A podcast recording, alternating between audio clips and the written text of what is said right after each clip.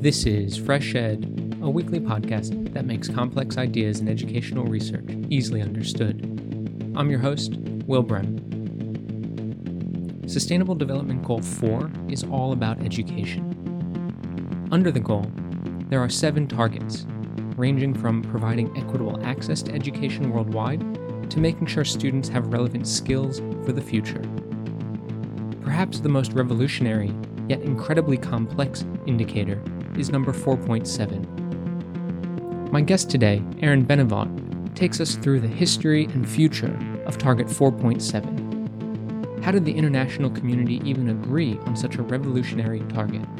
But Aaron warns us about the future of the target, given that there is no consensus on how to measure it across countries.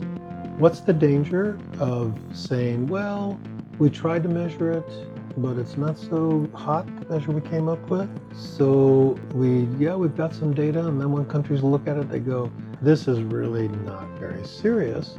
So then there's this kind of reaction to say, somebody's tried to measure it, they've done a fairly poor job. Then they question the whole the right. strategy, and they kind of question the indicator, and they question the measurement. So then you end up maybe going backwards rather than going forward. So that's a little bit the danger here. Aaron Benavot is a professor in the Department of Educational Policy and Leadership the School of Education, University at Albany, State University of New York. He was previously the director of the Global Education Monitoring Report. Aaron Benavot, welcome to Fresh Ed. I'm very glad to be here. So, to start, Aaron, I want to read SDG 4.7 and I'd like to hear what your reactions are. So the target reads By 2030, ensure that all learners acquire the knowledge and skills needed to promote sustainable development, including, among others, through education for sustainable development and sustainable lifestyles, human rights, gender equality, promotion of a culture of peace and nonviolence, global citizenship and appreciation of cultural diversity, and of culture's contribution to sustainable development. What are your thoughts? I remember uh, the first time that I read that. And, you know, it's kind of like you have to take at least two breaths to get through the whole thing. And I also remember saying, typically, when I would uh, present this to various people that I would come into contact with, it seems like they everything that they didn't have in the first six goals that they put into goal four seven. So it, the sense that one have is like everything but the kitchen sink they put in here. and uh, the other thing that I can recall is that when my colleagues who were involved in, uh, let's say, gathering data and preparing information that you know for monitoring purpose purposes, they would look at this target and they basically started laughing because they thought this has got to be the most, uh, you know, the feasibility of coming up with any kind of information systematic about any of these issues uh, is just inconceivable. So it was kind of laughed off. Uh, and so, you know, many times at the beginning, there was a certain, you know, people understood that these are important concepts but on the other hand, um, you can't be serious that uh, that you're going to include this as a target in the new in the new agenda. Yes, it's aspirational. Yes, this is a something that we're trying to kind of uh, move uh, policies of uh, countries you know in a particular direction. But uh, you know, and if if we're trying to hold governments to account to some extent, if they're actually committing themselves to such a target, what does this mean if you have no kind of systematic information. So there was this kind of ambivalence. It's lovely to have wonderful things, uh, these concepts, but they aren't very serious. And I think it took quite a few months uh, where that attitude, this kind of poo poo attitude toward 4.7 began to change for all kinds of different reasons. Um, there were, uh, first of all, and foremost, there were a lot of people who understood this is actually a very serious target. Um, typically, when I would present it, I would say to people, when you look at it and you compare it to uh, educational policies in the past, this is actually a revolutionary target.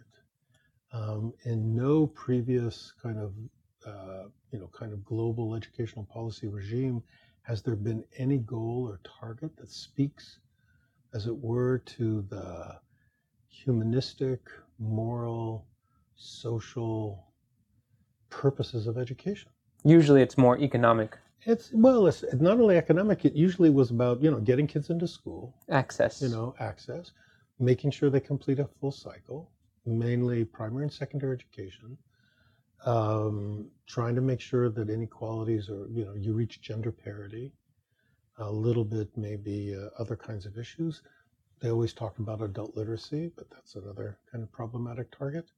Um, increasingly, they talked about early childhood. Wonderful.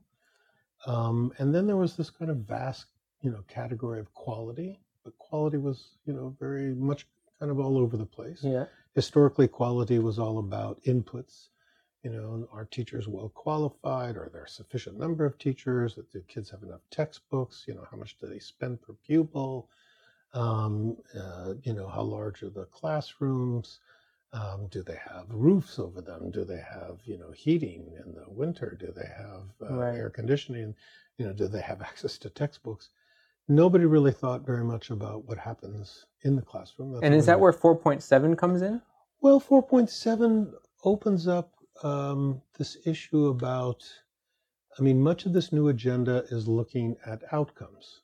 So it's much more about learning. Learning is really all over the place here. Learning, you know, basic uh, reading skills, achieving a certain minimum proficiency in reading and mathematics, improving literacy, digital skills, uh, employability skills. So, in fact, they have this kind of economic uh, relation. But this target also talks about learning. It talks about knowledge and skills needed to promote sustainable development, including among all kinds of other different things. So it's also about outcomes, um, but it talks about outcomes that have never been on the agenda of these uh, things. So in that sense, it is really without precedent. The other thing to pay attention about the target is that it talks about all learners.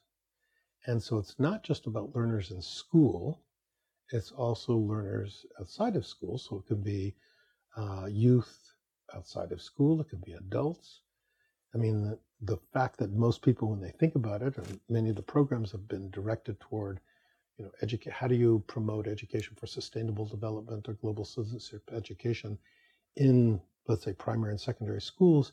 That already is a narrowing of the intent of the target that actually opens Right. it up for all uh, all learners. So it's I mean, so on the one hand it's it's comprehensive in terms of who they're targeting. Yes. But I mean, even there's so many different terms in that target. And so one target or one of the, the terms, global citizenship education, I have a student who is struggling. She struggles with this idea and has done this massive literature review Mhm. of how all different academics and development agencies talk about it. And Mhm. she comes back to me and she says, I'm more confused now than ever. Mhm. So, how on earth does the UN or UNESCO even begin to say, with just that one term, how do they then begin to say, how do we measure it? How can we agree upon particular measures or indicators of that target? Mhm. So I'll answer your question, but I need to do a little bit of a backtrack here. Um, there are terms here that have a real history Hmm. in international politics. These actually go back quite a few decades.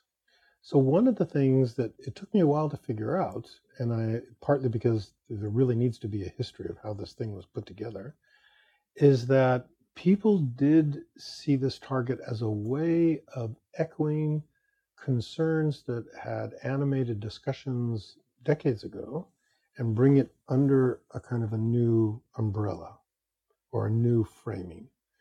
So um, a bunch of these terms actually have their own kind of individual history, and you could reconstruct it. You would need to do almost an archaeology of these different Mm. terms. And I, to your point, each of these terms does not have, by and large, a consensus around how they should be uh, defined, how they're conceived. Um, so, not only among scholars, but even among international organizations, there isn't necessarily a consensus. Now, you could say that that is something that is needed precisely when you bring it around a table. People who come from all these different backgrounds, from all these different cultures, that speak so many different languages, that part of the way that you build collaboration and a sense of um, solidarity around a document is to use terms that are understood by different people in different ways so that you can at least touch upon their importance, but still allow people to move forward. On the other hand, if you're an academic, this is undermining, especially an academic who's trying to quantify. So, I mean, an academic who gets global citizenship would say, well, what are the different dimensions of global citizenship? Right. Uh, what are the precise definitions that I'm going to use? How do I take a conceptual definition and operationalize? Can I find something that there's a fairly good alignment between kind of the measurement or the operational definition and the conceptual definition? Um, and then you, you know, find different ways, different measurement strategies to see if you can come up with, you know, various uh, parts of uh, global citizenship.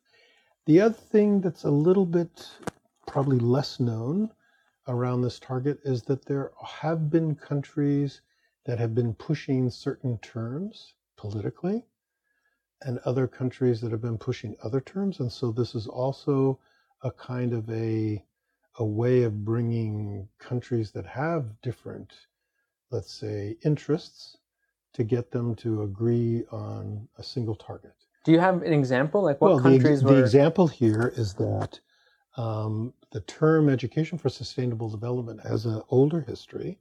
It's been supported and through funding and through all kinds of other mechanisms by the Japanese. Uh, in fact, it's really interesting that if you, I guess, we, you know, for the purposes of the 2016 uh, Global Education Monitoring Report, we had a Japanese intern who actually read the Japanese literature around sustainable development and helped us to understand the very idiosyncratic history of the term in, you know, Japanese uh, academic circles, which is not widely understood. Most people think of this as like a Scandinavian topic or a concept that uh, you know, started whenever, uh, let's say, the 1980s, the 1990s. But in Japan, it has a very different kind of, of a history. But the Japanese politically have promoted this, okay? And then you have the Koreans, and they've been the big backers of global citizenship. Mm. Uh, and so the notion of global citizenship for the Koreans has been a kind of a engagement with the world it aligns in various ways with, let's say, the notion of sustainability, but they're using a different concept. So it becomes kind of an umbrella term within which there are, you know, elements that are not all that dissimilar to some of the things under ESD. And they also put quite a little, you know, su- substantial money kind of on the table, as it were, to promote this particular term uh, and its uh, incorporation, let's say, in in the, the global educational targets. Right. So that's a very interesting. I mean, and then there are other countries that right. promoted more or less. There's some countries that don't even want to use the term global citizenship because they find it really an anathema to their, you know, education should promote loyalty, patriotism, national identity, hmm. a sense of belonging to a, you know, to a country. We did a study, looked at textbooks. You know, there's the vast majority of textbooks, let's say, that do history make no mention or very little mention of countries outside of the borders of, uh, you know, the, the country in question. So, uh, which is one of the reasons, for example, that uh, the OECD, when they've thought about measuring something like this, have used a different term, which is global competence and not global citizenship, because they know there's probably less political uh, contestation right. or, let's say, antagonism or antipathy toward, let's say, the notion of global competence relative to the notion of global right. citizenship. So it's I mean, it's interesting that there is this this international politics sort of demands this consensus building by adding terms that can be understood differently or different terms that have different histories in these different member states and then you sort of create this long string of these terms like 4.7 to in a sense appease or, or you know, support everyone's idea and get people to adopt the SDGs in the end. But like you said, there's that academic side. And so it seems like there's going to be an inherent tension for when the UNESCO Institute of Statistics has to actually operationalize these targets? So here, the way to kind of understand it is that um, that all the 17 SDGs and 169 targets, including 4.7, were part and parcel of this long, protracted negotiation leading up to September 2015, when the 193 member states of the UN adopted the, the 2030 Agenda for Sustainable Development. The negotiations that, that preceded that were run by were run out of New York. They were run by representatives of usually ministries of foreign affairs. Um, international agencies were not involved deeply. There was lots of member state kind of. Uh, in other words, if you had international agencies involved in some of these things, number one, we wouldn't have as many SDGs. We would have many fewer targets. They would be formulated quite differently. I mean, the the education sector was not really.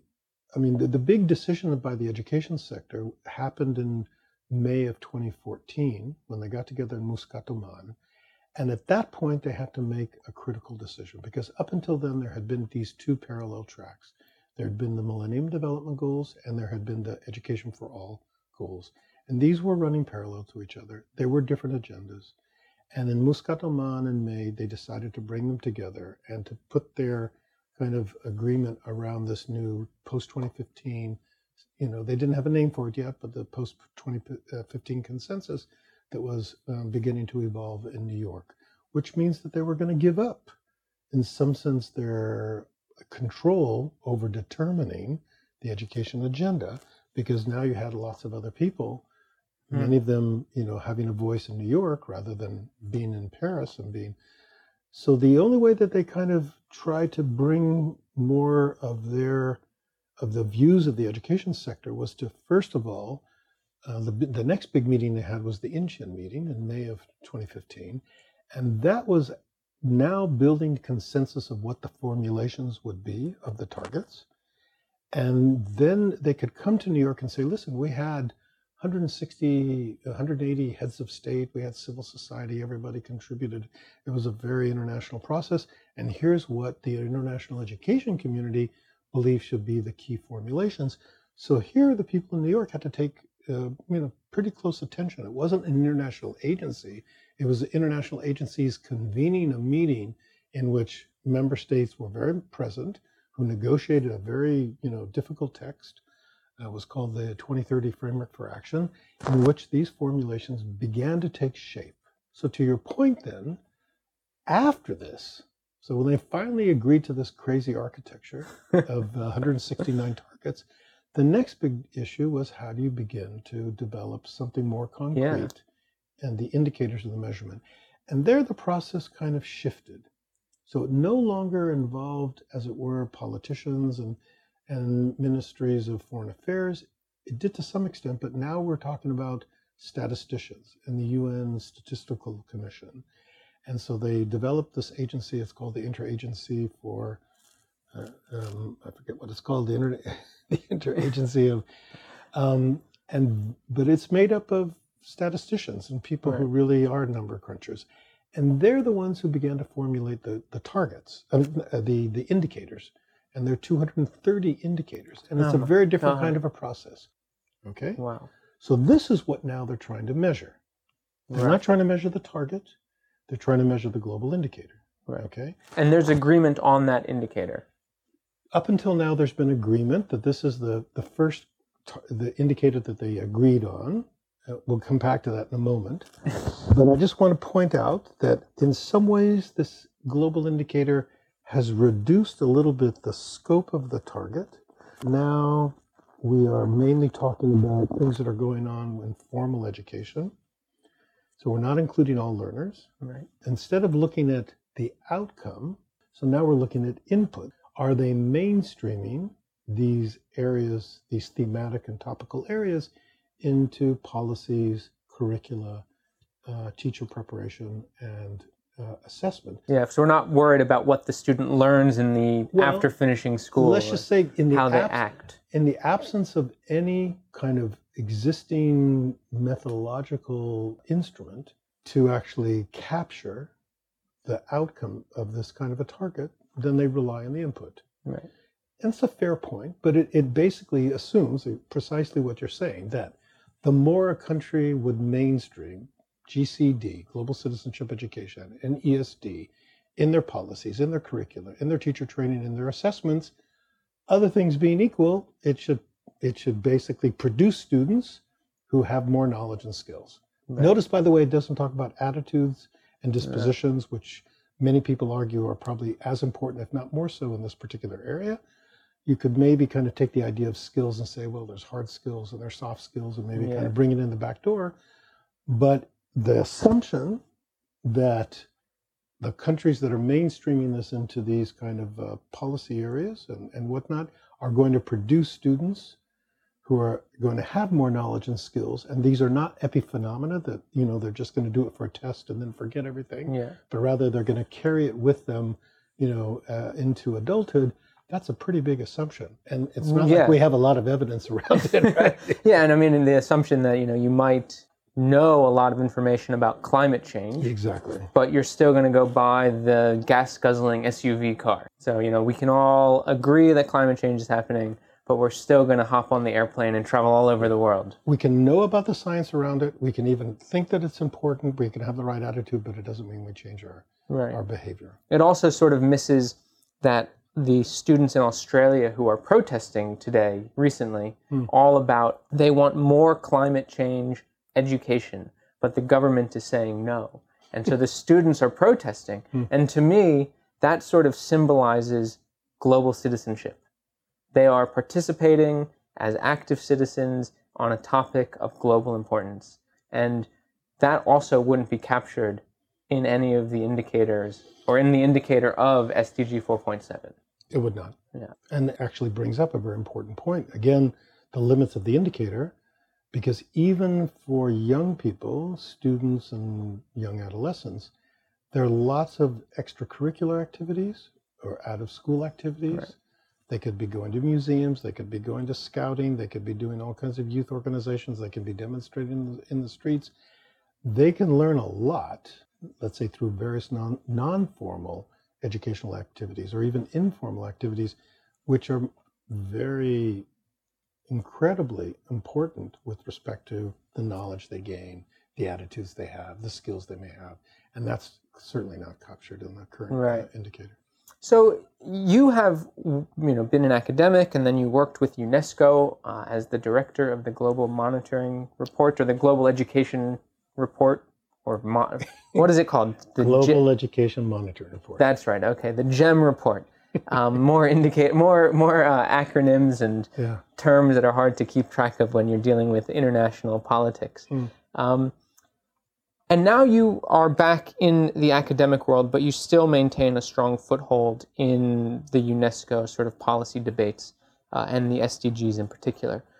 So I want to ask you, what is the role of academics in this sort of convoluted process of not necessarily formulating the SDGs, but three years after their adoption, what have academics done, or what could they do, or what can they do in the future to sort of help us accurately understand if these SDGs are being met or maybe providing us some sort of critical angle on areas that the SDGs are simply missing? I think academics can play a lot of different roles. Um, let me begin from the point of view of having been the director of a you know major international report on education. Certainly, those reports would not have um, been uh, possible if not for incredible contributions and input that we received from kind of academic experts from around the world. So partly what the team would do in advance and as they prepared and thought through, I mean, even even at the level of when we put together a concept note, we would involve academics through various kinds of consultations, and they would say, "You should look at this. These questions need to be looked at." You know, we know of some new studies, so there was lots of input there after we had a kind of a detailed outline and we began to work on a zero draft, there were decisions about who do we go to to ask them to carry out some kind of research or, um, you know, desk top you know desk reviews of, of various kinds of issues or research around it. So we would commission anywhere from I don't know 30 to 50 different you know background papers for a report. And by and large, these are being done by you know people with academic degrees. They're they're not always in universities. Some of them are working in um, you know research institutes and other kinds of places, right. but they're all very kind of scholarly informed. So the report could would not be possible if not for all these inputs, and that included both the thematic part, but as we're talking about now, the monitoring port, uh, uh, part. So when we began to think about how do we monitor target, uh, you know, 4.7, what steps do I need to take as the director of the report? Who do I need to contact? Who might have hmm. information mm. that I can use? So we, you know, we, we knew that the International Bureau of Education in Geneva is a warehouse of, I mean, a, a storehouse of just tons of curricular information. So we kind of turned to them and asked them if they could support a process that they could go through some of the materials. We knew people that were involved in textbook research that we reached out to. We knew people who have been looking at teacher training programs in different parts of the world. We also thought about asking them if they could be involved. Um, you know, there were ways for us to look at different policies uh, from different sources.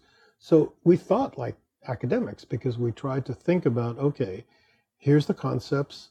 These are the concepts that are in the target. Here's a little bit what we're trying to, you know, figure out. So, you know, what kind of content analysis might we be able to do uh, once we would have access to certain kinds of documents or official statements? We need somebody to carry this out. We need to develop a bit of a coding scheme that we would agree uh, we would work with the academics on. Um, and so we that was that's what a, you did. That was what we did. Yeah. You know, that was what we did. Is that uh, how they measure this now? No, that was what we did for that report. okay, because keep in mind, you know, we are, it was an independent report. Um, UIS at that point had not yet, you know, figured out what, or UNESCO had not yet figured out, because they were also uh, the the agency that had the responsibility for measuring this. So partly UNESCO, with the help of UIS, had yet to figure out how they would go about kind of strategically measuring it. It came a little bit later, but we were also we were already on our pathway to kind of figuring out some of these things we could do more systematically. Some of the some of them you know would take a lot more time, but we thought that for the purposes of the report, it's worthwhile to try to capture precisely what the global indicator uh, indicator talks about.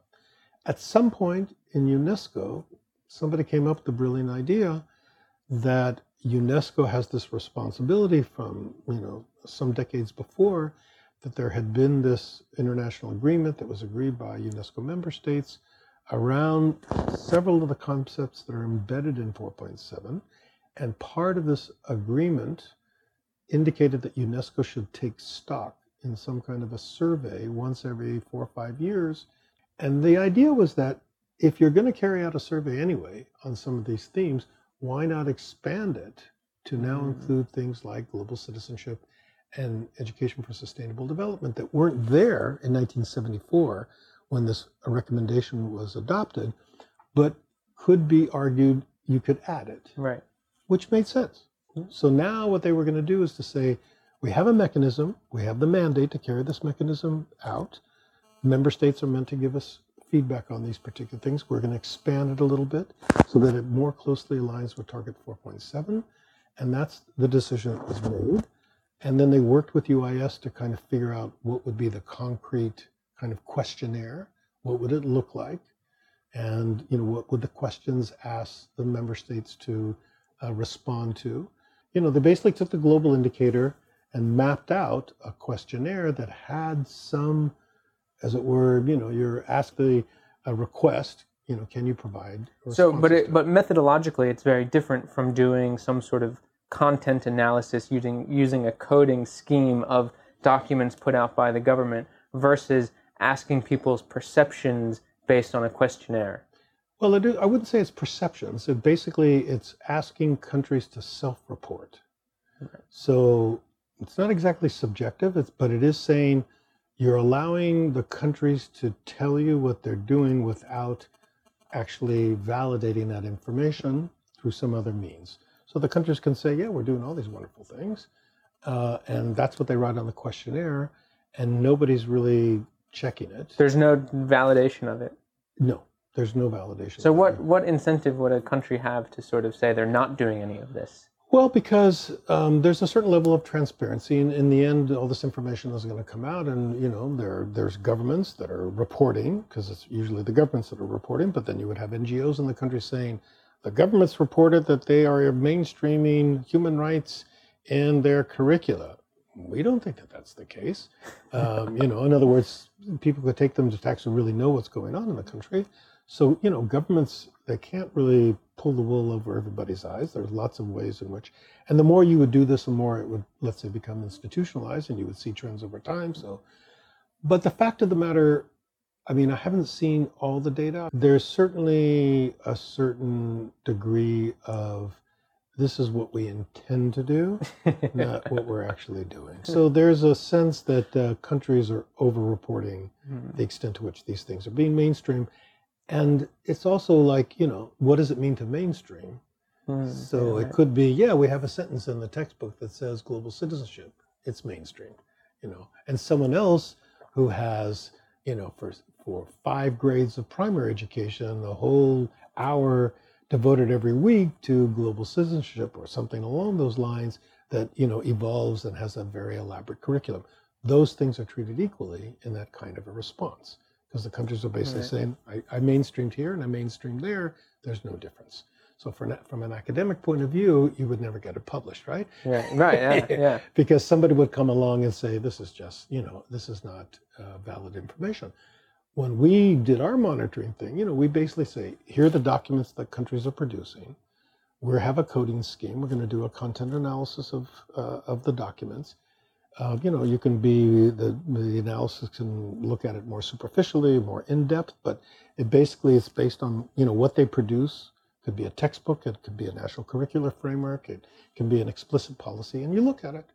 And you don't, the countries don't, de- you know, the countries determine the, the documents, but you still doesn't tell you what goes on in the classroom, but you are using your own kind of objective um, measurement strategy to determine is it present, is it absent, to what extent, uh, and then you can report on it accordingly. Um, So is this like a the first step? I mean, I mean, because it's interesting, like you said, that the 4.7 was quite revolutionary to Mhm. even include it. Mhm. And yes, there's all sorts of measurement issues as you've discussed in depth. But you know, the the optimist in me would say, okay, this is sort of the first step. We're building it up. That survey is certainly not perfect, but maybe there'll be future steps that we can take and make it more robust, add additional measurement tools or strategies or future indicators. I don't know if that's even possible. But I mean, is that would that be sort of the not necessarily from an academic point of view, but from the international politics point of view, this is sort of pushing countries in a way to consider these aspects of education that you know people think are important. So, yes and no. The fact that these issues and topics have been placed on the agenda is important in and of itself. Right. And it opens up all kinds of different actors governmental, non governmental, academics, you know, all kinds of civil society organizations to say, listen, you've signed on to this agenda. This is one of the targets. We think this is really important. What are you doing about it? So, regardless of all the reporting, international comparability, whatever, having it as a target, putting it on the, an agenda, having groups potentially um, getting organized to say, we promote these things, we think they're important, Right. we think our government should be more involved in them, it produces all kinds of interesting activity at the national level that, absent the target, would probably it may still exist, but may not exist as extensively and wouldn't have the same legitimacy as it currently does because it's a target. Right. So that's important. But the other part of this would be to say, listen, the things that policymakers pay attention to are the things you can count and things you can demonstrate that you can, you know, maybe that they don't agree with how you do the counting and how you build your index and all kinds of other different things and your methodological strategy. But when you produce a number or some index, um, it's a way of getting countries to be more proactive and to indicate beyond just signing their name to a piece of paper, Right. they're doing something about it. The it. naming and shaming. Right. But um, I do think it is important. I mean, I do think that having some quantification or some systematic assessment using even qualitative data about these issues helps to promote them, helps to keep them on the agenda, and helps to kind of secure commitments and policies and, and resources to make sure that they are sustained. What's the danger of saying, well, we tried to measure it, but it's not so hot, the measure we came up with? So um, we, yeah, we've got some data, and then when countries look at it, they go, come on, you know, this is this is really not very serious. So then there's this kind of reaction to say, somebody's tried to measure it. They've done a fairly poor job. I mean, you know, I, I can give you anecdotal information of countries that know they're very seriously committed to some of the topics in 4.7, and the way in which some of the data got, um, you know, presented or uh, kind of organized in the current measurement strategy, it just doesn't match. It doesn't align very well. So then they kind of they, then they question the whole method, the Right. strategy, and they kind of question the indicator and they question the measurement. So then you end up maybe going backwards rather than Right. going forward. So that's a little bit the danger here. So how would you change the measurement strategy if you could, you know, have a magic wand? Yeah. Um, first and foremost, I probably would go back to the intent of the target, which is trying to capture the outcome. So I would want, I'd really want to invest in developing modules that were, let's say, culturally sensitive, or they could be used in different ways, uh, you know, different for different topics under 4.7 but there'd be modules that countries could maybe um, integrate into their current assessment um, frameworks or systems that would try to tap into the extent to which learners, both in school and maybe out of school, have acquired the knowledge and skills around some of the issues here. Probably what you would want to do is set up some kind of a platform that countries would be expected to place into the platform and then you know unesco or someone else could be commissioned to basically go through them or come up with a strategy because you'd have to know quite a lot of languages um, to to make a determination and maybe it would have to be you know two different coders with some you know interreliability coefficient and so on and so forth but I mean, you can do it. I mean, because we're we're doing it in for another study now. Now that I'm no longer part of the team, but we're doing it for uh, something similar. Uh, um, but it involves precisely that: compiling documents at different levels that allow, and then using a coding scheme that you've developed, and then systematically going in and trying to determine, you know, how much of a particular theme or topic is embedded in the in the Yeah. intended uh, thing, and you know, then you could get to this question, which is what we started with. I mean, is there the more you have of the input, the more it's being mainstreamed in the documents, does it actually show up in the, you know, the act, the actual knowledge? Right. And but that would be somewhere down the line. Well, we'll have to bring you back on. I mean, we have 12 years until 2030. We're only three years in and we're still talking about indicators. The global indicators that this agency, the UN agency, has been um, have have developed these 230 indicators. They have they're classified into three different tiers. So when you have an indicator that the methodology and the definition around it are fairly well developed, and that data being collected for most countries in the world, it's called tier one Right. when there's a methodology that's fairly well agreed upon, but there isn't global coverage, it's tier two. And when there's a concept or a global indicator around which the conceptualization and the definition and the global coverage is lacking, it's a tier three. What's the danger or what's the what's the what's about to happen? The current global indicator for 4.7 is a tier three indicator. And as part of the UN kind of assessment of how progress is going forward in terms of the SDGs, they are looking at SDG 4 in a big high level political uh, event in July of this coming year. And in anticipation of this evaluation, this agency is going through and looking at all the global indicators that have tier three status. And it's quite possible that this global indicator is going to be jettisoned. Really? Yeah, just like that. They're going to basically say, you haven't been able to develop a clear methodology. Um, there's nothing global in scope. Um, start again. So we're just going to get rid of it. There's uh, there's a significant probability that the global indicator that we've been talking about about mainstreaming in policies and is basically going to be. But then that out. would mean that target 4.7 is not going to be able to be achieved or not. Well, no, it can still be.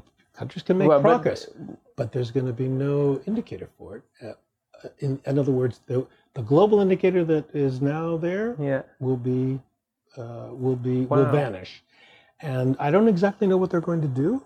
Will they come up with something else? Will they give uh, you know the UNESCO and a mandate to say come back in six months and give us another indicator? I'm not sure exactly what they're going to do. Uh, but there's a real danger that this is going to happen. I mean, I have been informed by people who are quite knowledgeable that um, the uh, the strategy that UNESCO has attempted at this point is to try to find ways to move this particular indicator that currently has been defined from a tier three to a tier two status, in which case it wouldn't be jettisoned, jettisoned, but they haven't succeeded so far.